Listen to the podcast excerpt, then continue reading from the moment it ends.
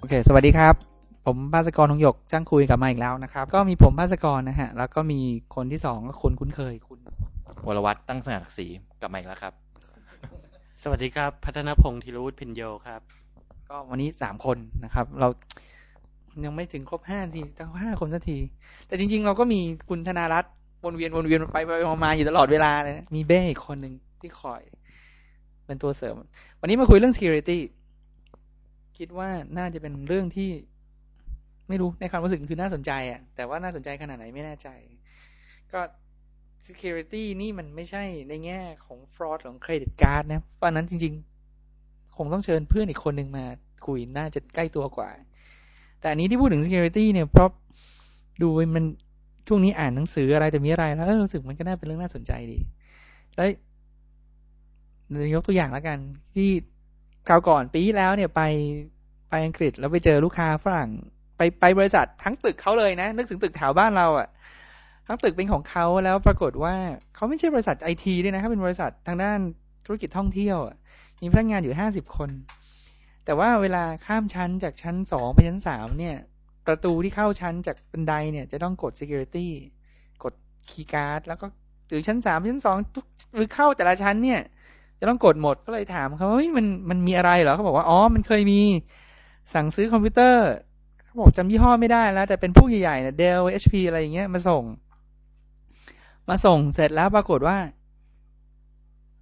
ไม่ได้รับของแบบอ้าวมันก็มันก็มีคนถามว่าเอ๊ะทำไมไม่ได้รับ มันก็หาสืบไปสืบมาปรากฏว่า มันมีพนักงงานที่มาส่งของจอดรถเอาของขึ้นมาวางในชั้น แล้วก็มีอีกกลุ่มหนึ่ง เห็นพนักงานที่พวกนี้มาส่งก็เดินเข้ามาในตึก แล้วหยิบของออกไปจากตึก คือกล่องยังไม่ได้แกะกล่องอะ ออกไปได้เลยอะ คือแบบมันก็ปลอมตัวได้นิ่มๆเลยหลังจากนั้นมาก็เจ้าของบริษัทก็เลยต้องติดตั้งไอ้ระบบคีย์ที่ว่าเพื่อการคนเข้าออก คือไม่ไม่นึกไม่ถึงเหมือนกันนะว่ามันมันจะขนาดนั้น บ้านบ้านเรานี่ไม่เจอประสบการณ์ตรง แต่คุณวรวัตรเคยเจอใช่ไหมไหนคุณวรวัตรลองเล่าสิครับ ความจริงที่ฟังมาบอกว่าปีที่แล้วใช่ไหมแต่คิดว่าเรื่องนี้ไม่ใช่เรื่องใหม่ก็คือ ถ้ามันของอันไหนที่มันขโมยง่ายนี่มันคงมีคนขโมย ก็นี่นี่ประสบการณ์ตรงก็เป็นของที่บริษัทสมัยนี่เป็นเรื่องสิบปีละก็คือเป็น project office อย่างเงี้ย คือก็มีคอมพิวเตอร์อยู่ ก็สมัยนั้นโน้ตบุ๊กก็อาจจะยังไม่ไม่แพร่หลายก็ยังมีราคาสูงอยู่ แต่ก็เนี่ยก็มีคนในบริษัทใช้อยู่ แล้วก็ก็ใช้ในใช้ในฟิลอะคือต้องดึงเข้าเข้าออกตลอดเวลา แล้ววันดีคืนดีมันก็จะหายไป ก็สืบไปสืบมาก็คือ เป็นคนขับรถ ซึ่งเอาไป ซึ่งสาเหตุที่เอาไปได้ง่าย ๆ ก็เพราะว่าตรงประตูอย่างเงี้ยมันไม่ไม่มี security ที่มีการบอกว่าการคนเข้าคนออก ไม่มียามคอยระวังคอยดูว่า คนที่เอาเข้าคนที่เข้าคนออกเนี่ย มีเอาอะไรออกไปที่ไม่ควรจะออกหรือเปล่านี่มันจริงๆก็คือหลักการง่ายๆมั้งผมว่า ที่จะต้องมีอะไรสักอย่างหนึ่งที่จะทำให้มันทำไม่ง่ายเกินไปคุณ คุณปัณพงศ์ก็บอกว่าเพิ่งไปอ่านเจอในพันทิปมาเหตุการณ์เป็นยังไงนะครับ ก็จริง ๆ แล้วผมว่าเรื่องมันก็ย้อนกลับไปที่ว่าเมื่อก่อนเนี่ยไอ้พวกของแพงชิ้นเล็กเนี่ยมันยังไม่ค่อยมีเท่าไหร่ส่วนใหญ่ถ้าของหายมันก็จะเป็นพวกทองบ้างเป็นพวกแหวนเป็นพวกอะไรนาฬิกาบ้าง หลังๆเนี่ยมันมีพวกมือถือมีพวกแล็ปท็อปซึ่งราคาเนี่ยแพงแล้วก็หยิบง่ายมาก ที่ผมเพิ่งไปอ่านเจอมาในเว็บเนี่ยก็คือว่าเขามีคนที่แล็ปท็อปในบริษัทเนี่ยของเพื่อนของเขาเนี่ยหาย แล้วก็ไปขอดูกล้องวงจรปิดของทางอาคารนะฮะซึ่งกล้องวงจรปิดตัวนี้เนี่ย จริงๆมันมีหลายตัวมันก็จะติดอยู่ทุกชั้น จะติดอยู่ตรงไอ้โถงทางเดินที่ออกมาจากลิฟต์แล้วก็จะเดินเข้าแต่ละปีกเขาก็ไปดูก็ปรากฏว่าไปเจอเป็นเด็กหนุ่มๆคนหนึ่งแล้วก็เดินเหตุการณ์เกิดขึ้นประมาณสักกี่โมงเนี่ยเลิกงานยังยังรู้สึกว่าจะเป็นช่วงกลางวันนี้เลยแหละ เป็นช่วงบ่ายๆเออช่วงกลางวันนี่แหละ เออ แล้วก็แบบคือ ตัวเด็กหนุ่มคนนั้นเนี่ยก็ไม่ได้มีท่าทางแบบพิรุษมีท่าทางแบบเออล็อกแรกมองซ้ายมองขวาอะไร ก็เดินนิ่มๆเลย แล้วก็เดินผ่านทางบันไดหนีไฟ แวะทุกชั้นนะแล้วก็ชั้นไหนมียามก็ไม่เดินต่อ ก็กลับเข้าบันไดหนีไฟลงไปชั้นต่อไป ชั้นไหนไม่มียามก็จะเดินไปเปิดดูประตู มันก็จะเป็นลักษณะที่ว่าแต่ละชั้นเนี่ยจะมีสักสองสำนักงานก็คือจะมีเป็นปีกซ้ายปีกขวา ก็จะไปลองผลักประตูดูถ้าเข้าไปได้เขาก็จะเดินเข้าไป ซึ่งภาพวงจรปิดเนี่ยมันก็จะเห็นอยู่แค่นั้น ก็จะเดินเข้าไปแล้วดูจากเวลาในกล้องวงจรปิดเนี่ยก็จะหายไปสักพักหนึ่งแล้วก็เดินกลับออกมา แล้วก็จะเดินย้อนมาเข้าอีกปีกหนึ่งแล้วก็ทำอย่างนี้ไล่ลงมาเรื่อยๆ ทุกชั้นนะฮะแต่ว่าตัวเด็กหนุ่มคนนี้เนี่ยก็จะสะพายกระเป๋าดำมาใบหนึ่งใบค่อนข้างใหญ่แต่มันมันมันแปลกอย่างนะปกติบันไดหนีไฟเนี่ยประตูที่ผลักเข้าบันไดหนีไฟมันจะ มันมักจะดีไซน์ให้วันเวย์ไหมใช่ใช่ไหมแต่อันนี้แต่อันนี้มันมันทูเวย์เป็น two way เพราะว่า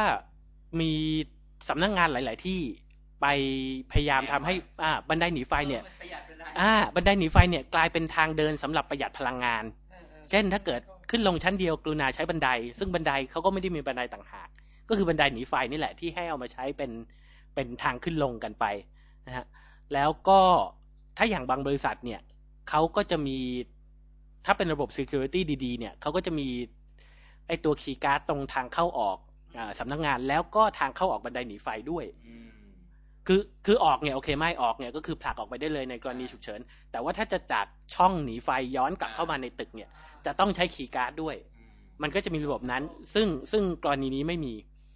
แล้วที่เขาไปดูในกล้องวงจรปิดแล้วสงสัยเด็กคนนี้มากเนี่ย ก็เพราะว่าเอ่อเครื่องแล็ปท็อปของเพื่อนเขาที่หายไปเนี่ยเอ่อ มันต่อ MSN อยู่ แล้วก็มันจะมีช่วงบอกเวลาว่ามัน log off MSN เนี่ยตอนไหน ซึ่งพอไปเปรียบเทียบกับเวลาในกล้องออวงจรปิดเนี่ย มันก็คือเวลาที่เด็กคนเนี้ยเดินเข้าไปในชั้นนั้นพอดี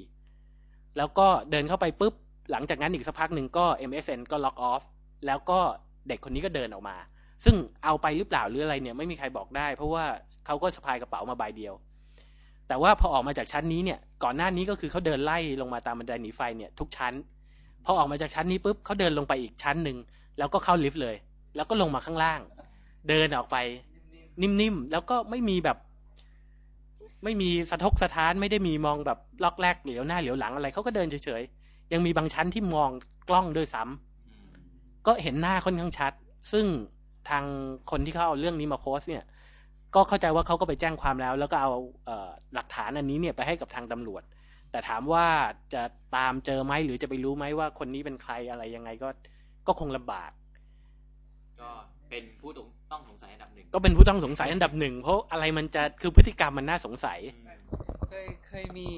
ไม่อยากจะพูดกรณี theft เอ้ยไอ้ขโมยแต่ว่า พอพอมันมีเคสอย่างนี้ปุ๊บเนี่ยมันมักจะมีมีน้องอยู่คนหนึ่งที่ทำงาน มันก็โดนทุบรถแล้วโน้ตบุ๊กหายไป สิ่งที่มันทำสิ่งต่อไปคือ มันไปดูในเว็บที่เขาประกาศขายของอะแล้วสเปคมันจะใกล้ๆกันมีอยู่แต่ แต่ไม่ได้ตามนะสุดท้ายเขาเจอว่าแต่สเปคกับเวลาเนี่ยเฮ้ยมันหายไปสักกี่ชั่วโมงปุ๊บมาโพสต์เลยแล้วก็แบบใกล้เคียงมาก ใกล้เคียงมาก แล้วแล้วก็แบบยี่ห้อที่มาขายก็เป็นยี่ห้อ ยี่ห้อดังอะคือถ้าจำไม่ผิดอาจจะเป็นเดลหรืออะไรสักอย่าง ซึ่งซึ่งพวกนี้จะเป็นลักษณะขาย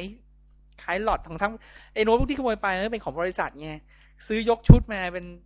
เป็นโมเดลซื้อมาเกือบร้อยเครื่องอะแล้วก็ยี่ห้อนี้ก็คือไม่ใช่คุณไปเดินอย่างเดลเนี่ยไม่ใช่เราไปเดินฟอร์จูนเดินมาทิปมันซื้อได้ไงแล้วแบบเอ้ยมันทำไมเอาเดลมาขายรุ่นนี้มัน เออมัน เออมันมันก็มีเงื่อนงำให้น่าสงสัยอยู่เหมือนกัน แต่อย่างเรื่องของหายแล้วได้คืนเนี่ย มันก็มีอีกกรณีหนึ่ง อันนี้ก็อ่านมาจากในเว็บบอร์ดเหมือนกัน แต่ว่าเขามีการเอ่อแสดงตัวตนมีการบอกว่าใครเป็นใครอะไรยังไง ก็แป๊บนึงคิดให้ว่าน่าจะเชื่อได้อ๋อจะจะจะเสริมว่าเว็บบอร์ดที่ว่ามันคือถ้าเกิดมีคนตามให้ต้องให้เครดิตเจ้าของเรื่องก่อนก็คือคือพันทิปใช่ไหมพันทิป .com อ่าหรือมาจาก ไหนไม่แน่ใจ ไอ้ไอ้เว็บบอร์ดแรกที่ไปโพสต์เรื่องที่มีคนเดินลงมาตามบันไดหนีไฟเนี่ยเข้าใจว่าเป็นพันทิป แต่ว่าจำไม่ได้ไม่แน่ แต่ไอ้เรื่องของหายแล้วได้คืนเนี่ยจะเป็นอีกเว็บบอร์ดหนึ่งอันนั้นเป็นเว็บบอร์ดเอ่อมิสเตอร์ปาล์มอ๋ออ่าอันนี้เนี่ยที่เป็นเรื่องของหายก็คือว่า Pocket PC Phone หายนะฮะแล้วก็เจ้าของเนี่ยเขาก็ปโพสต์ไอ้ตัวเบอร์อีมี่เอาไว้ ซึ่งก็โอกาสหวังเนี่ยน้อยมากแหละอืมโอกาสหวังน้อยมาก แต่ว่าโพสต์ไปแล้วก็เข้าใจว่าสักวันสองวันเนี่ย มีคนติดต่อกลับไปที่เจ้าของว่าเนี่ยเขากำลังจะไปซื้อเอ่อ Pocket PC Phone มือสองแล้วเบอร์อีมี่มันตรง แล้วก็ปรากฏว่าคนที่ไปซื้อเนี่ยเป็นนักเรียนโรงเรียนตำรวจ แล้วก็มีการแสดงตัวตนมีการอะไร แล้วก็ในเว็บบอร์ดของทางโรงเรียนตำรวจเองเนี่ยเขาก็ไปประกาศชมเชยอยู่ก็คือว่าตามแล้วได้คืนจริง เขาก็ติดต่อเจ้าของ เจ้าของก็เอาหลักฐานเนี่ยไปยืนยัน ซึ่งคนที่มาขายเนี่ยมันก็อ้างว่ามันรับซื้อต่อมาอีกที ก็สำหรับเรื่องที่ว่าจะไปจะไปไล่เบี้ยเอาอะไรกับคนมาขายได้หรือเปล่าเนี่ย อันนั้นไม่แน่ใจแต่ว่าได้ของคืน ซึ่งแบบคือปกติคนที่มาโพสต์ แจ้งว่าของหายแล้วให้เบอร์อะไรไว้เนี่ย ส่วนใหญ่ก็ไม่มีใครหวังว่าจะได้คืนนะมันแบบโอกาสน้อยมาก ก็ แต่ก็มีเคสเหมือนกันนะว่า มันมีโอกาสเหมือนกัน แต่ว่าอาจจะ มันมีมันมีในแง่ของ security อีกอย่างหนึ่งคือ ในในในอ่านในซีไม่ใช่อ่านฟังจาก bus out loud นี่แหละของ CNET เนี่ยมันบอกว่า ในสหรัฐมันเหมือนกับไปเปลี่ยนฮาร์ดดิสก์เนี่ยแล้วก็ฮาร์ดดิสก์ของเก่า เข้าใจว่ามันให้ไปลบทิ้งหรือมันขายทิ้งหรือสักอย่างอะ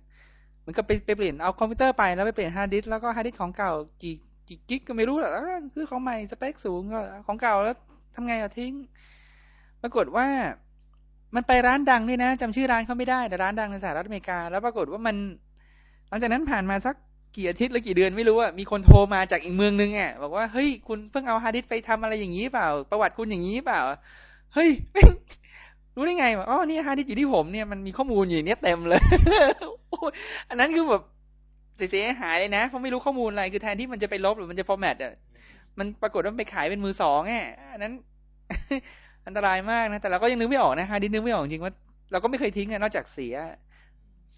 แต่กรณีนี้ก็เป็นมันก็เป็นหัวข้อ security เหมือนกันนะ ใช่ไหมใช่ไหมมีอะไรเสริมไหมแต่ว่ากรณีนี้นี่มี เพราะว่าเวลาขายเครื่องมือสองเนี่ย ไม่ต้องอย่างฮาร์ดดิสก์อย่างพวกเอ่อ PDA พวกเอ่อ Pocket PC Phone เนี่ย ถามว่าคนที่ขายเนี่ย รู้หรือเปล่าว่าจะลบข้อมูลทั้งหมดให้เกลี้ยงในเครื่องเนี่ยทำยังไงไม่เป็นนะเออ คือถ้าไม่ใช่คนที่ที่ดูหรืออะไรเงี้ยก็ต้องหวังพึ่งร้าน ซึ่ง factory reset ได้ปะก็ไม่ใช่ใช่ไหมได้ factory reset ได้ แต่ว่าไม่ใช่ทุกคนที่จะรู้ว่า factory reset ทำยังไง แล้วก็มันมีเครื่องรุ่นใหม่ๆ เมื่อก่อนเนี่ยมันจะมีเรียกว่าเป็น soft reset เหมือนคล้ายๆกับเอ่อ restart เครื่อง PC กับ hard reset ซึ่งคล้ายๆกับ format hard disk แต่ว่าเครื่องรุ่นหลังๆเนี่ยมันก็จะมีรุ่นที่ hard reset อย่างเดียวข้อมูลไม่หาย มันจะต้องมีมันเรียกเป็น factory reset หรือว่าอะไรเนี่ย ซึ่งถ้าเกิดคนไม่รู้ข้อมูลเฉพาะรุ่นจริง ๆ เนี่ย มันก็จะไม่รู้ว่าว่า ต้องทำยังไงบ้าง บางคนร้ายกว่านั้นคือขายทั้งเครื่องพร้อมการ์ดที่ติดอยู่ในเครื่องด้วย แล้วก็ลบข้อมูลในเครื่องแต่ไม่ได้ลบข้อมูลในการ์ดมีมีมีอีกอันหนึ่งเสริมประเอิญนิโคได้เขาเลยไปอ่านหนังสือเล่มนี้มาจริงๆ ชื่อหนังสือว่า Confessions of a Bangkok Private Eye ของคุณ Warren Olsen Warren Olsen ถ้าจำไม่อ่าใช่ Warren Olsen แล้วก็เขา เขาเป็นนักสืบเอกชนเนี่ยแล้วเขาเป็นชาวนิวซีแลนด์แล้วมาอยู่เมืองไทย แล้วก็ อยู่เมืองไทยกี่เขาเริ่มจากเป็นคนฝึกม้าของชาวอยู่นิวซีแลนด์แล้วก็เบื่อก็ตามเพื่อนมาเที่ยวเมืองไทย แล้วก็ได้งานมาฝึกอยู่คอกม้า แล้วต่อมาก็ย้ายไปทำงานโรงแรม แล้วหลังจากนั้นมาก็มาเป็นนักสืบเอกชน อยู่เมืองไทยเนี่ย ได้มีเป็นคนไทยแล้วพูดพูดไทยได้ พูดเขมรได้อยู่อีสาน แล้วก็วิธีการของเขาคือเขาไปแปะโฆษณาของเขาตามตู้ ATM คือกะว่า เออ เนี่ยมีถ้าเกิดใครอยากจะสืบอะไรทั้งหลายเนี่ย ก็มาจ้างเขาสืบ คือในในเล่มนี้เนี่ย ก็คือเขาได้มาประมาณวันละหนึ่งหมื่นบาทค่าตัวเขาอะนะเขาคิดคือถ้าใครสนใจต่อเนี่ยก็ก็ไปดูที่ w w w thaiprivateeye.com thaiprivateeye.com ชื่อชื่อชื่อชื่อเสียงเขียนติดกันเลย อันนี้คือเว็บของเขา แต่แต่ว่าพออ่านจบแล้วเนี่ยพออ่านจบไปแล้วเนี่ย คือหนังสือเล่มนี้เข้าใจว่าตั้งแต่ต้นจนจบ คือตอนนี้เขากลับไปอยู่นิวซีแลนด์แล้ว แล้วก็ตอนสุดท้ายจะเป็นตัวอธิบายว่าทำไมเขาถึงกลับไปอยู่นิวซีแลนด์ แต่มีอยู่ตอนหนึ่งในนี้เนี่ยที่น่าสนใจคือ มันพูดถึงว่ามีในในในในนี้เนี่ยมันมีมีเคสต่างๆประมาณสิบยี่สิบเคส แต่ทั้งหมดนี้ทั้งหมดนี้ประมาณแปดสิบเปอร์เซ็นคล้ายๆกันหมดคือฝรั่งมาเที่ยวเมืองไทย เที่ยวบาร์ชอบผู้หญิงไทย แล้วก็จ่ายเงิน แล้วก็จะกลับมาแต่งงาน แต่ก่อนที่จะไปแต่งงานก่อนระหว่างที่ไม่อยู่ไม่กี่เดือนนี้ก็เลยจ้างคนนี้สืบดูว่าพฤติกรรมเป็นยังไง pattern ออกมาเหมือนกันหมดว่า ถ้าไม่ใช่ผู้หญิงคนนี้รับเงินหลาย ๆ ที่ก็ผู้หญิงคนนี้ ก็แบบก็ก็ยังทำงานอาชีพของเขาอย่างนั้นต่อไปเรื่อยๆนั่นแหละเขาก็รับเงินหลาย ๆ ทางแต่นี้มันจะมีอยู่เคสหนึ่งว่าฝรั่งคนนี้อยู่เมืองไทยนานแล้ว แล้วก็ อายุก็เยอะแล้ว แล้วไปชอบผู้หญิงคนหนึ่งแล้วผู้หญิงคนนี้ไม่ใช่ผู้หญิงซอยคาร์บอยนะเป็นเป็นเข้าใจเป็นนักศึกษาแต่ถ้าจำเรื่องไม่ผิดไม่แล้วก็ชอบแล้วปรากฏว่า เข้าไปเที่ยวกัน ไปเที่ยวต่างจังหวัดกัน แล้วก็คุยไปมาก็เลยว่า โอเค ผู้ชายคนนี้ต้องคิดถึงผู้ชายกับผู้หญิงอายุเยอะนะห่างกันประมาณเกือบเกือบยี่สิบปีอะบอกว่าโอเคเขาจะส่งสีให้เรียนเขาจะให้เดือนละ ถ้าจะห้าหกหมื่นเนี่ยยอมให้ผู้หญิงให้ห้าหกหมื่นแล้วก็ให้โน้ตบุ๊กเครื่องหนึ่งแล้วก็ พอกลับมาถึงกรุงเทพผู้หญิงนี้หาย หายไปเลยนะคือ คือโทรไปไม่รับสายอะไรไม่รับสายไม่ไม่เจอตัวเลยมาจ้างนักสืบก็เลยมาจ้างคนเนี้ยสืบ คนนี้พอไปสืบเสร็จก็เขาก็มีทริคค่อนข้างเยอะพอสมควรคือเก่งอะ่ะ คือแบบฟังแล้วแบบ อืมมันรอบตัวดีว่ะสุดท้ายเขาก็ไปเจอผู้หญิงคนเนี้ย คือ เรื่องกว่าจะไปเจอผู้หญิงนี้ก็น่าสนใจนะ แต่ขอตัด part นั้น part นั้นทิ้งไว้ก่อน จนถึงเขาเจอเขาไปเจอน้องเขาเจอผู้หญิงคนนี้เสร็จ ผู้หญิงคนนี้เขาก็ร้องไห้ไม่พูดไม่อ๋อไม่เขาเขาเจอผู้หญิงคนนี้แล้วเขาก็ได้เบอร์โทรศัพท์มา แล้วก็ให้ฝรั่งคนนี้โทรไปคุย ฝรั่งคนนี้โทรไปคุยได้ ไม่ได้คุย ผู้หญิงไม่ยอมรับสาย แล้วผู้ชายคนนี้ก็เลยไปตามผู้หญิงคนนี้ อีกปรากฏว่าหายไปอีก คือพอเจอตัวปุ๊บเขารู้ตัวเขาก็หนีหายไปอีก คือไปอยู่หอพักก็หายไปอีก เสร็จแล้วมันก็มีอีกวิธีหนึ่งเฮ้ยมันมันถามฝรั่งคนที่เป็นเจ้าของคนเนี้ย บอกว่าเฮ้ยคุณติดต่อผู้หญิงคนนี้นอกจากโทรศัพท์แล้วติดต่อไงบอกว่ามีอีเมล ที่น่ากลัวกว่าที่น่ากลัวคือจากจุดนี้ มันเอาอีเมล address นี้เนี่ยนะถ้าตามหนังสือนะอันนี้ไม่โม้ไปดูหนังสือ มันโทรกลับไปที่หน่วยสืบราชการลับในสหรัฐ ไม่ได้ quote คำว่า CIA นะ แต่บอกว่าเป็นเป็นพวกสืบราชการลับโทรไปที่สหรัฐ หาคนรู้จักคนหนึ่งแล้วมันบอกว่าที่มันที่มันโทรหาคนนี้ได้อะเพราะไอเนี่ยมันก็เคยมาเมืองไทยแล้วชอบผู้หญิงที่เขาจ้างจ้างให้มันสืบเหมือนกันเคยใช้บริการเออก็เป็นลูกค้าเก่าแล้วมันก็ว่าติด favor กันไว้ก็เลยบอกทางลับเออทางลับมันก็บอกว่าให้ email address เนี้ยอืมสืบได้ไหมว่ามี activity อะไรบ้างอ่าภายในเวลาไม่กี่วันนะมันบอกว่า โอเค ได้ เฮ้ยฟังแล้วมันน่ากลัวตรงที่ว่า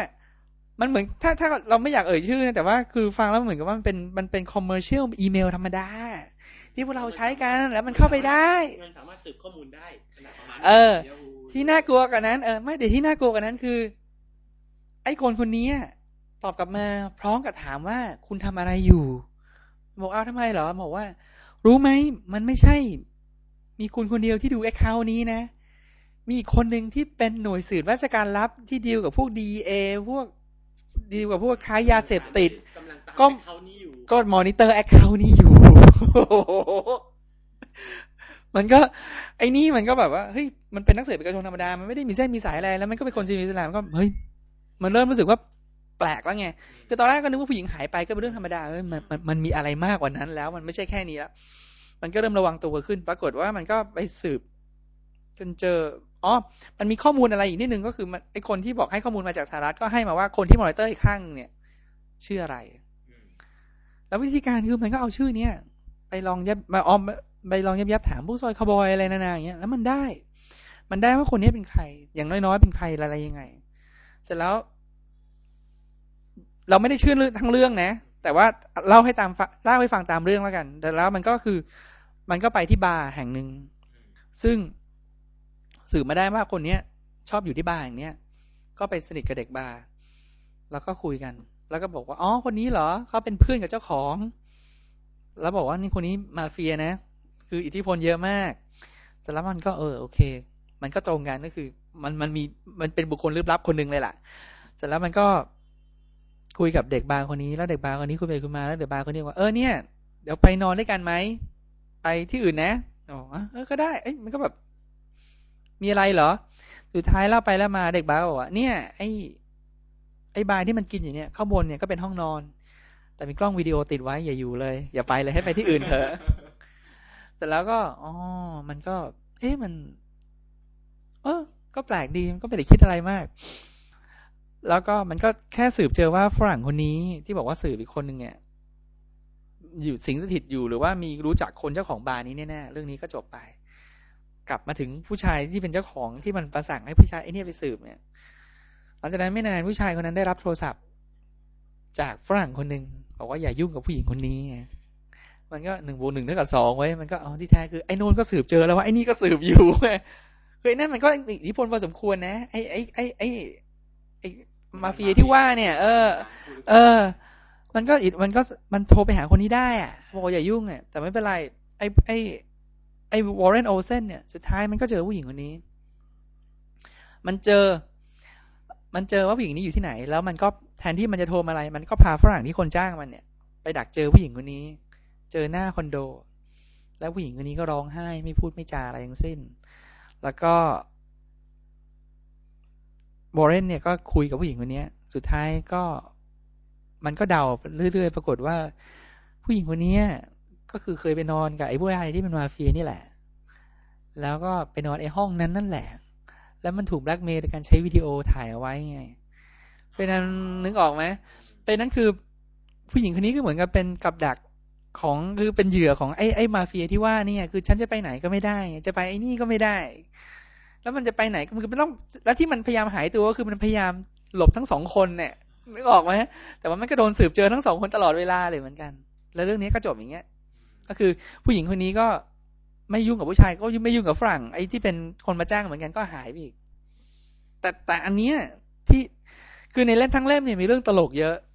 มีเรื่องแปลกๆเยอะ แต่กรณีที่เราตกใจที่สุดคือมัน crack email address ได้เนี่ยเฮ้ยน่ากลัวจริงๆวะฟังฟังแปลกไหมอืม เพราะฉะนั้นก็อย่าต้องต้องเดี๋ยวนี้อะไรอะไรๆก็เชื่อใจไม่ได้ สามารถ trace ได้หมด เพราะฉะนั้นต้องสมัคร Gmail แล้วใช้หลาย ๆ อัน ใช้หลาย ๆ Account เปลี่ยน Account บ่อยแต่แต่พูดถึงว่านะไหน ๆ ก็พูดถึงเล่มนี้แล้วเนี่ยมีถ้าพูดถึงแง่ถึง security เนี่ย มันก็มีช่องโหว่อยู่เยอะเหมือนกันนะ คือข้อมูลแง่ว่าหนังสือนี่มันไม่ได้พูดเรื่องจริงหรือว่าไม่ไม่ไม่คือคือเราไม่รู้ว่าเราเราเรานึกไม่ออกเหมือนกันว่าเราเชื่อเราเชื่อข้อความในนี้สักกี่เปอร์เซ็นต์ อาจจะอาจจะมากกว่าครึ่งหนึ่งยังไงก็เป็นเรื่องที่สนุกอะหลาย ๆ เรื่องเป็นเรื่องที่สนุกอะอาจจะมองเป็นนิยายก็ได้มันก็สนุกดี แต่ว่าหลาย ๆ เรื่องมันคงมีเขาอยู่บ้างนะโอ้โหมันคิดถ้ามันคิดพล็อตได้ขนาดนี้มันควรจะแต่งนิยายเล่มเดียวอะอืมดังไปเลยมันก็พล็อตใช้ได้ แต่ว่ามันมีอยู่อย่างหนึ่งในแพทเทิร์นนี้ที่มันออกมาคล้ายๆกัน คือข้อมูลที่อยู่ในกระทรวงมหาดไทยเนี่ยที่อยู่ตามอำเภอทั้งหลายเนี่ย ถ้ามันเป็นฝรั่ง มันมีเงินเนี่ย แล้วมันทำไปตีสนิทเนี่ยคนไทยก็จะใจดีไงก็จะช่วย แล้วพล็อตมันจะคล้ายๆกัน ผมเป็นฝรั่ง ผมอยากจะมาขอข้อมูลคนคนนี้ ผมจะแต่งงานกับคนคนนี้ แล้วมันก็ไปเข้าไปปลอมตัวแล้ว เออ คนไทยต่างจังหวัดเห็นฝรั่งมาใจดี แล้ว โอ้ ให้ของด้วยก็ๆพูดไทยได้ด้วย เออ ก็เปิดคอมพิวเตอร์ให้ดูหน้าจอเลยอะอ่าแล้วมันเป็นการหาข้อมูลที่ได้มาง่ายมากเลยสำหรับฝรั่งที่จะเข้ามาดูข้อมูล ซึ่งอาจจะเป็นข้อมูลลับของบุส่วนบุคคลด้วยนะ ใช่ไหมเพราะแต่เรื่อง security ข้อมูลบุคคลเมืองไทยเนี่ยไม่มี ไม่มีอยู่แล้ว เพราะไม่งั้นเนี่ย คือเอาแค่ไอ้เรื่องแบบพวกข้อมูลบัตรเครดิตข้อมูลอะไรทั้งหลายแหล่เนี่ย มันไม่มีอะไรเป็นความลับอะ่ะใช่ใช่แต่แต่ข้อมูลข้อ อืมก็จริงแต่แต่ไอ้ข้อมูลของกระทรวงมหาดไทยนี้จริง ๆ มัน มันก็น่ากลัวมันก็เยอะเหมือนกันนะมันมัน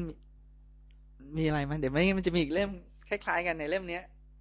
อีกเรื่องหนึ่งคือ เออกลายเป็นว่ามาคุยเรื่องหนังสือเล่มนี้ได้หรือเปล่าว่าแต่ว่า แต่เด็กไหนๆก็พูดถึงตรงนั้นแล้วก็เลยจะเล่าอีกเรื่องหนึ่งคือ ก็มีอีกเหมือนกันว่ามีฝรั่งชาวสกอตแลนด์ไปอยู่ไม่มาเมืองไทย เจอผู้หญิงที่ภูเก็ต แต่ไม่ใช่ผู้หญิง เป็นผู้หญิงที่มาเต้น แต่ว่าไม่ใช่ผู้หญิงที่ที่ออฟได้ไม่ใช่ไม่ใช่นั่งบาร์นะแต่เขามาเต้นอย่างเดียว มันก็ชอบใจ แล้วก็ขอแต่งงาน ภายในเวลาสามอาทิตย์ขอแต่งงาน แล้วผู้หญิงก็เลยพาไปที่เชียงราย พาไปเชียงรายไปหาพ่อแม่ ให้สู่ขอเองก็พ่อแม่ก็ยกให้สินสอดสองแสนมันก็บอกโอเค เดี๋ยวมันกลับไปสกอตแลนด์มันจะโอนตังค์มาให้ แล้วก็ขากลับแวะกรุงเทพก็เลยจ้างไอ้นี่สืบบอกว่าเฮ้ยผู้หญิงคนนี้เขาเนี่ย ไม่บอกแล้วไอ้ไอ้ไอ้ Warren Olsen ก็จะพูดเลย ทุกคนพูดเหมือนกันเลยว่า my girl is different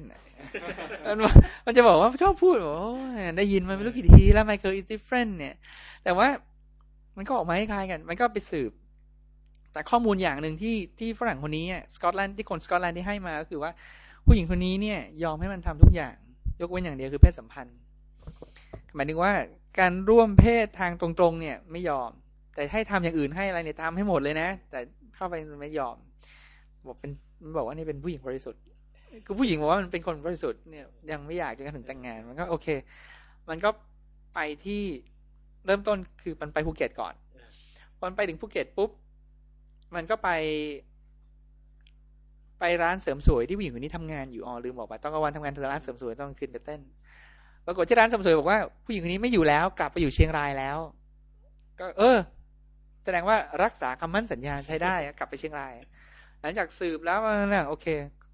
ไปเชียงรายไปเชียงรายจริง ไม่อยู่ในภูเก็ตจริง ก็บินไปเชียงรายพอถึงเชียงรายปุ๊บสิ่งแรกที่มันไปทำก็คือ มันก็ไปเช็ควันเดือนปีเกิดผู้หญิงคนนี้ที่อำเภอ ปรากฏว่าผู้หญิงคนนี้เป็นผู้ชาย คือมันก็เออนั่นคือสิ่งแรกที่มันทำเลยนะ มันไป เออ เป็นผู้ชาย ที่บอกตะกี้ใช่ป่ะคือทำไปปิดตีสนิทกับเจ้าหน้าที่อำเภอที่ที่อำเภอขอดูข้อมูลแล้วบอกว่าเจ้าหน้าที่อำเภอหัวล้อกันคิกคักคิกคักเลยอะเออว่ามันก็คงไปอ้างว่ากำลังจะแต่งใช่ไงวันนี้เออ ก็คือบอกไอ้นี่มันโง่อะไรทำนองนี้แต่ว่านั่นคือสิ่งที่เกิดขึ้นมันก็อ๋อแล้วมันก็ไปดูผู้หญิงคนนี้ที่ที่บ้าน แต่ก็ไม่ได้เปิดเผยตัวแต่ก็ไปดูว่าตอนนั้นมันคือรู้ความจริงแล้วไงมันก็เป็น เออ คือ แต่มันบอกว่าพอมารู้ว่าเป็นผู้ชายเนี่ยพอมันเดินเข้าไปไม่ก็ผู้ชายนี่หว่าส่วนสูงกระเดือกอะไรมันก็มีไงแต่บอกว่ามันก็ไม่แน่ใจเหมือนกันนะคือถ้าถ้าไม่บอกอาจจะดูไม่ออกไงแต่แบบเฮ้ยมันรู้แล้วอะเฮ้ยก็แปลกดีอะแล้วก็คุยก็หลอกคุยกับเฮ้ยสวยนะ ลูกสาวสวยนะไม่มีฝรั่งมาชอบเหรอ อ๋อเนี่ย มีฝรั่งมา รอสินสอดอยู่ได้แล้วจะไปผ่าตัด แล้วเรื่องนี้ก็จบด้วยการเนี่ยมันก็เขียน report เรื่องนี้ส่งกลับไป แล้วก็บอกว่าฝรั่งคนนั้นก็โอนเงินมาให้มัน แล้วก็ไม่เคยได้ยินเรื่องนี้อีกเลยแล้วแต่เรื่องนี้ไปเล่าให้ใครเล่าให้ใครฟังทุกคนบอกเฮ้ยเขาอาจจะชอบใจส่งเงินมาให้ผ่าตัดจริงก็ได้นะก็ไม่รู้เว้ยแต่มันแต่มันก็เอออันนี้อันนี้คือเอ้ยข้อมูลตรงอำเภอจริงๆมันก็สำคัญจริงๆนะแต่แต่ไม่รู้นะว่าในสหรัฐอเมริกาในประเทศอื่นเนี่ยการที่ไปขอดูข้อมูลนี้ยากหรือง่ายนะแต่ว่า จริง ๆ มันเป็นจุดอ่อนของคนมากกว่าระบบนะ คือออกกฎยังไงก็ตามแต่ ถ้าเกิดคนมันรู้จัก approach เนี่ยยังไงข้อมูลก็หลุดนะเมืองนอกก็ไม่รู้เหมือนกัน แต่ส่วนใหญ่ที่จะเห็นอ่าถ้าจากอ่านในนิยายอ่านจากดูจากในหนังเนี่ย ส่วนใหญ่ของเมืองนอกจะเป็นเน้นที่ใบขับขี่อ่าคือพอวันที่รู้ว่าชื่ออะไรยังไงเนี่ย แล้วเช็คไปที่กรมขนส่งของสหรัฐเนี่ยมันจะรู้หมดเลยว่ามีข้อมูลอะไรยังไงบ้างมีเล่าอีกแต่ ขอย้ำกลับไปอีกทีหนังสือเล่มนี้ชื่อ Confessions of a Bangkok Private Eye เพิ่งออกมาไม่นานแล้วก็เขียนโดย Warren Olsen ถ้าถ้าถ้าสนใจหนังสือไปดูที่ www.thaiprivateeye.com ก็คือให้เครดิตเขาไว้หน่อยว่าเอาเรื่องเขามาเล่า แต่แต่เรื่องที่เขาไปคลักอีเมลอะกว่าจะได้ถึงตรงนั้นเนี่ยเขาท่านะ คือคือคือมันไม่ใช่มันไม่ใช่ง่าย ๆ ว่า ว่าก่อนมันจะรู้ว่าผู้หญิงคนนี้อยู่คอนโดไหนเนี่ยมันก็มีวิธีสืบที่แบบเออก็ต้องยก ถ้าถ้าเป็นจริงนะ ก็ต้องถือว่าใช้ได้คนหนึ่งมีที่จริงมันมีหนังสือที่เป็นบิดาของคอมพิวเตอร์ security อยู่เล่มหนึ่งคือ The Cuckoo's Egg ไม่รู้เคยได้ยินไหมเคยได้ยินเออรู้รู้เราเราจำจำชื่อคนที่เกี่ยวข้องในเหตุการณ์ไม่ได้ แต่ว่าเป็นเอ่อเรื่องของแฮกเกอร์หนังสือออกมานานเนี่ยงโอ้คุกูจะเกือบยี่สิบปีแล้วมั้ง คือคืออันนั้นมันคือเขาเป็นนักดาราศาสตร์ แล้วไปทำงานเป็นคอมพิวเตอร์เน็ตเวิร์กแอดมินที่เบ r ร์ l ลีย์แล้วปรากฏว่าเน็ตเวิร์กแอดมินก็ดูว่ามีใครใช้คอมพิวเตอร์มั่งมั้งใครใครใครใช้เขายังไงบ้างมั้งแล้วก็ทำ internal charge ไปว่าหน่วยงานนี้ใช้ usage เท่านี้ก็ internal charge ไปอันนี้มีอยู่ account หนึ่งใช้เงินใช้เกินไปยี่ห้าเซนหรือเจ็ดสิบห้าเซนก็ไม่รู้อะเขาก็ไปปรากฏเขาก็ไปไปดู ปรากฏว่า เฮ้ย ไอคนนี้มันเริ่มจากเนี้ยยี่ห้าเจ็ดห้าเซนก่อนแล้วก็เทรสไปเจอว่าไอ้คนนี้จริงๆมันอยู่อเมซอนเนี่ยคือ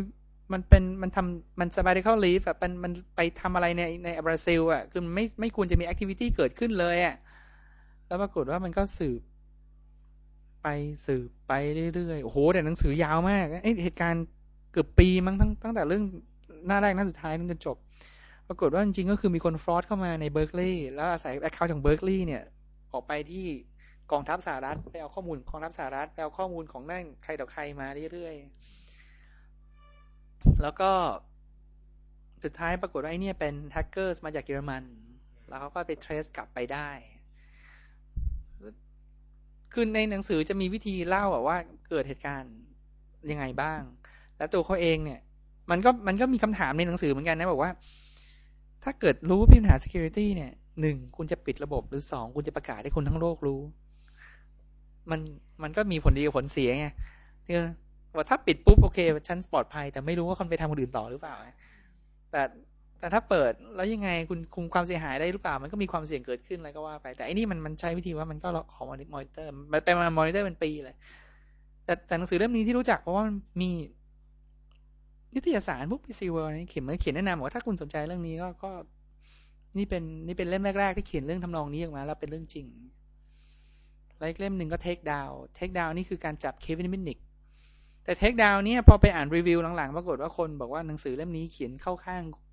คนจับมากเลยแบบยกย่องตัวเองเก่งมากเลยอะไรอย่างเงี้ย แต่ก็ก็คงจะจริงพอกลับย้อนกลับมาเออแต่ในขณะที่ ในขณะที่ เอคือคือ Kevin Mitnick เนี่ยไม่รู้ว่าเขาดีหรือร้าย แต่ในหนังสือก็คือบอกเอ้ยมาข้อมูลข้อมูลข้อมูลข้อมูลข้อมูลไปแล้วก็ มันไม่มันมันผิด ethical อะแต่จริงๆ Mitnick เท่าที่รู้คือ Mitnick ก็ไม่เคยเอาข้อมูลไปทำอย่างอื่น ทุกทุกคนให้ให้เครดิตใช่แต่แต่ในขณะที่ของ Clifford Stoll นี่ไม่ใช่นี่คือข้อมูลข้อมูลทางทางราชการเอาไปขายรัสเซียเพราะมันก็จะมีกรณีอย่างที่บางคนเหมือนกับว่าร้อนวิชาเป็นแฮกเกอร์แบบที่ร้อนวิชาคือแค่เข้าไปเพื่อที่จะให้รู้ว่าผมทำได้ แต่ก็ไม่ได้บอกว่าเอาข้อมูลไปทำอะไรเป็นทางเสียหาย แต่ว่าเหมือนกับว่าลองวิชาดูว่า เอ้ย แคร็กเข้าไปในระบบได้ไหม เข้าไปแล้วทำเอาข้อมูลออกมาได้เนี่ยมันง่ายแค่ไหนเออมันมีมีเสริมอีกอันหนึ่งในเทคดาวเนี่ย ถ้าใครสนใจไปไปใช้คำว่าเทคดาวแล้วไปไปหาในอเมซอนคงมี มันมีอยู่ตอนหนึ่งที่มันน่าสนใจคือคือตอนแรก ๆ ของ Takedown เลยเนี่ย คนที่จับ Kevin Mitnick ได้คือคนเขียนเรื่องเนี้ย จริง ๆเขาเขาเขาคุยกับมาจำชื่อไม่ได้ คนที่เขียนเรื่องนี้จริง ๆ เนี่ย เป็น เป็นนักเขียนของถ้าไม่ใช่นิวยอร์กไทมส์ก็นิวยอร์กโพสต์ John Markoff เลยที่มันดังมากอะเป็นเป็นนักเขียนที่ดังในแง่คอลัมน์ไม่ใช่นักเขียนเป็นคอลัมนิสต์ที่ดังคนหนึ่งเนี่ยไอไอคนที่จับ Kevin Mitnick ได้จำชื่อก็ไม่ได้อย่างนี้เนี่ยเขาเป็นคนญี่ปุ่นที่อยู่ในสหรัฐอะเป็นเป็นญี่ปุ่นที่อยู่ในสหรัฐที่คือเกิดในสหรัฐเลยแหละมันมีอยู่ตอนหนึ่งก่อน มันก็เล่าประวัติมันความเก่งกาจของมันก่อนที่มันจะจับ Mitnick ได้เนี่ย มันมีอยู่ตอนหนึ่งที่มันบอกว่ามัน ใช้อะไรก็ไม่รู้นะ เอาเอาโทรศัพท์มือถือของโมโตโรล่ารุ่นไหนก็ไม่รู้ด้วยนะ กดโค้ดหรือทำอะไรบางอย่างเนี่ย คุณสามารถฟังได้เลยว่าคนข้างคุณกำลังคุยอะไรกันอยู่อะแล้วมันแล้วมันไปพิสูจน์ในในชั้นศาลในหนังสือมันเขียนว่ามันพิสูจน์เรื่องนี้ในชั้นศาลว่าเนี่ยมันทำได้ คุณแฮ็กโทรศัพท์แล้วคุณฟังคนอื่นได้ นั่นนั่นมันสักหนังสือเล่มนี้ออกมามันปีหนึ่งเก้าเก้าห้าหนึ่งเก้าเก้าหกนั้นมันน่าจะเป็น 90 ต้นๆที่ที่มันทำได้นั่นคงอาจจะเป็น AMPS หรืออาจจะเป็นโทรศัพท์อนาล็อกไงแต่แบบให้เดาก็คิดว่าเป็นเป็นระบบอนาล็อก ซึ่งสมัยนั้นมันมันมีวิธีการที่จะฟังหรืออะไรอย่างเงี้ยได้ คือถ้ามี receiver มีอะไรสักอย่างหนึ่งมันฟังคนรอบข้างได้เป็นไปได้เออตอนนั้นตอนนั้นอ่านแล้วแบบตกใจมากแต่อย่างนั้นจริงเหรอแต่แต่ในหนังสือเนี่ยมันบอกว่า พอมันไปให้การเรื่องนี้ที่ชั้นศาลเสร็จปุ๊บเนี่ยพอมันเดินออกมาเนี่ยตำรวจถ้าจำไม่ได้เป็น district attorney หรือว่าตำรวจเดินออกมาว่า อย่าให้จับได้นะว่าคุณไปทำแต่แต่สนุกมากหนังสือเล่มนั้นสนุกมาก เป็นหนังสืออีกเล่มหนึ่งที่แบบ เออ มันเก่งจริง ๆ เว้ย แต่มันต้อง obsessive จริงๆนะ ถึงจะแบบไปตามจับอะไรบางอย่างเข้าใจว่าสมัยนี้เนี่ยจริง ๆ ไอ้เคสที่แบบเอ่อไปแฮกหรือไปทำอะไรกับระบบเนี่ยมันน่าจะมีความซับซ้อนมากขึ้น แล้วมีปริมาณมากขึ้นเรื่อยๆด้วย จริงตะกี้ที่บอยบอกว่าบางจะมีแฮกเกอร์ที่แบบร้อนวิชาอยากไปทำอะไรเงี้ยเงินมันก่อนจำไม่ได้ว่าเคยในบริษัทเนี้ยแล้วก็เขาพรีเซนต์เรื่อง Data อะไรพวกนี้บอกว่าไอ้พวก security เนี่ยจริง ๆ หลังๆเนี่ยกลายเป็นว่าไอ้พวกร้อนวิชานี่จะน้อยลงนะกลายว่าพวกแฮกเพื่อจะหาเงินหรือว่าเป็นเป็นทำอะไรเพื่อจะให้ได้เป็น financial gain เนี่ยเยอะกว่า อืม ก็เป็นสิ่งที่ควรระวังก็ไอ้อะไรอะ ไม่ได้อ่านหนังสือเล่มนั้นน่ะแต่ดูในหนังไอ้ Catch Me You Can น่ะนี่คือต้นแบบอีกตัวนึงเออแต่ไม่รู้ว่าในหนังสือมีรายละเอียดมากกว่านั้นหรือเปล่านะคือคือหมายถึงว่าอ่านในหนังสือก็แบบเฮ้ยมันก็ทึ่งเลยนะ แต่แบบไม่รู้ว่ามันมีอะไรที่มันยังไม่ได้เล่าเนี่ยไม่ได้อ่านเล่มนี้จริงจริงจริงของที่คนนี้เขียนเนี่ยจะมีอยู่สองเล่ม Catch Me If You Can เป็นเล่มแรก อันนั้นจะเล่าเหมือนกับชีวิตเขาจะเหมือนในหนังจะเหมือนในหนังนั่นแหละกับจะมีเล่มสอง The Art of Steel ก็คืออันนี้จะมาพูดถึง ระบบ security ในปัจจุบันว่ามันมีอะไรยังไงบ้าง แล้วเขาก็มีอย่างยกตัวอย่างว่าเนี่ยระบบโดยเฉพาะอย่างเรื่องเช็คเขาจะเน้นที่เรื่องเช็ค เรื่องเช็คเนี่ย อาจจะเป็นเฉพาะที่อเมริกามั้งสมัยยุคนั้นเนี่ยหลาหลวมมากถ้าถ้าอย่างนั้นนะก็คือว่าแม้กระทั่งตัวเจ้าหน้าที่ที่รับเช็คเองเนี่ย ยังไม่รู้ด้วยซ้ำว่าวิธีการที่จะตรวจสอบว่าเช็คแต่ละใบเนี่ย เช็คปลอมเช็คจริงต่างกันยังไง แล้ว อเมริกาช่วงนั้นก็คือคุณสามารถเอาเช็คใบหนึ่งเดินไปขึ้นเงินที่ธนาคาร ขึ้นเงินสดได้ในขณะซึ่งถ้าเกิดเป็นอย่างระบบธนาคารบ้านเราอาจจะมาทีหลังเนี่ย คุณทำอย่างนั้นไม่ได้อะเช็คมาคุณก็ต้องเอาไปเข้าบัญชีหรืออะไรยังไงก่อน ก็ในหนังสือเนี่ยจะมีรายละเอียดพวกนั้นเยอะ จะมีรายละเอียดพวกนั้นเยอะ เล่มเล่มหลังนี่คือก็มีคนแปลแล้วเหมือนกัน แปลออกมาเป็นภาษาไทยเออแต่แต่แต่เออพูดถึงเช็คกับเครื่องแจกหนังสือมันยังวางตรงหน้าไอ้ Confession of Bangkok Private Eye วิธีการสืบของมันมันไม่ใช่แค่ คือแม้แต่แบงก์มันมันก็ทำได้เหมือนกันนะ แต่ว่ามันอันบอกว่าถ้าเป็นแบงก์มันต้องจ่ายตังค์ระดับหนึ่งเนี่ยเพื่อจะสืบว่าแอคเคาท์นี้มีเข้าออกจาก ATM สาขาไหนแล้วคือมันใช้วิธีว่าไอ้ยตราบใดที่ยังมีเงินเข้าออก มันก็ยังพอสืบได้แล้วก็สืบว่ามาจากสาขาไหนบัญชีไหน แล้วก็ไปหน้าเฝ้า ATM นะมันก็จะเจอ แล้วก็อีกอันหนึ่งในหนังสือเล่มนี้ที่พูดถึงก็คือ ขอให้รู้เบอร์โทรศัพท์มือถือ ก็จะรู้ว่าใครโทรเข้าออกเบอร์อะไรยังไงเงี้ย แต่อันนี้คิดว่าเคยเจอคนรู้จัก ซึ่งเขาก็มีทางทำได้จริง ๆ นะ วิธีการใต้ดินที่จะไปหาว่าเบอร์นี้ใครโทรเข้าโทรออกไปไหนบ้าง แต่ว่าโทรเข้าอาจจะยาก แต่โทรโทรเข้านี่คิดว่ายาก เพราะพราะโทรเข้านี่มันส่วนใหญ่ไม่มีใครเก็บข้อมูล แต่ว่าโทรออกไปไหนบ้างเนี่ย ไม่ไม่น่ายากมากเกินไป เคยเคยเคย เคยเจอแบบตกใจเหมือนกันเนี่ย แล้วก็แบบสามารถสืบถึงขนาดได้ว่า อย่างโทรศัพท์มือถือบ้านเราเป็นสืบว่า มีการทำ text messaging SMS ระหว่างสองเครื่องนี้อะไรบ้าง ไม่ไม่ม่ไม่ได้ข้อมูลนะ บ่อยขนาดไหนบ้าง พอจะทำพอจะสืบได้ ฟังแล้วหนาวหนาวไหมอันนี้ข้อมูลไม่ยืนยันใช่ไหมแต่จากข้อมูลข้อมูลจะพูดว่าไม่ยืนยันก็ก็ไม่เชิง แต่เป็นข้อมูลที่มีคนรู้จักเอามาให้ดูจริงๆอะแล้วเป็นเบอร์ของเราเอง ไม่ใช่หรอกเผอิญเผอิญอันนี้ที่ได้ที่รู้จักเพราะว่าเขาเหมือนกับว่าเขาโดนขโมยอะไม่ใช่เหมือนกับว่าเขาโดนขโมยแล้ว มีผู้ต้องสงสัยในบริษัท แต่ไม่สามารถยืนยันได้ว่าใช่หรือเปล่า ก็เลยเริ่ม trace แล้วก็สุดท้ายแล้วก็ไม่คิดว่าคงไม่ใช่ แต่มันก็ไปเจอเอฟเฟกต์อื่น เอ้ยทำไมสองคนนี้มันส่งหากันบ่อยจัง นั่งห่างกันไม่กี่เมตรเองอะไรอย่างเงี้ย มันก็ ก็เป็นเรื่องชู้สาวไป มันก็เป็นทำนองเออ แต่ข้อมูลมันมีให้ดู ก็ถ้าอย่างนั้นก็เดี๋ยวเทปนี้ลองทำกันดูสั้น ๆ ดูซิว่าจะทำให้ผู้ชมโหลดง่ายขึ้นไหม เพราะมีคนบ่นเหมือนกัน เออ มีคนบ่นเหมือนกันว่าเทปมันยาวแล้วกัน อันนี้ประมาณสี่สิบนาที สั้นๆ ก็อ่าถ้ายังไงก็ขอบคุณมากนะครับ แล้วก็อีเมลมาหากันบ้างนะครับภาสกร p a w s a k o r n at ช่างคุย com c h a n g k s u i com ขอบคุณ ขอบคุณหนังสือทุกเล่มที่อ่านแล้วให้ข้อมูลมา คิดว่าโค้ดให้หมดแล้วนะ ทุกเล่มคือก็ถือว่าเป็นบุญคุณที่เขามีให้เราอ่านแล้วสามารถเล่าเรื่องได้ต่อนะครับ ขอบคุณมากนะครับ จากภาสกรครับ ครับ สวัสดีครับ สวัสดีครับ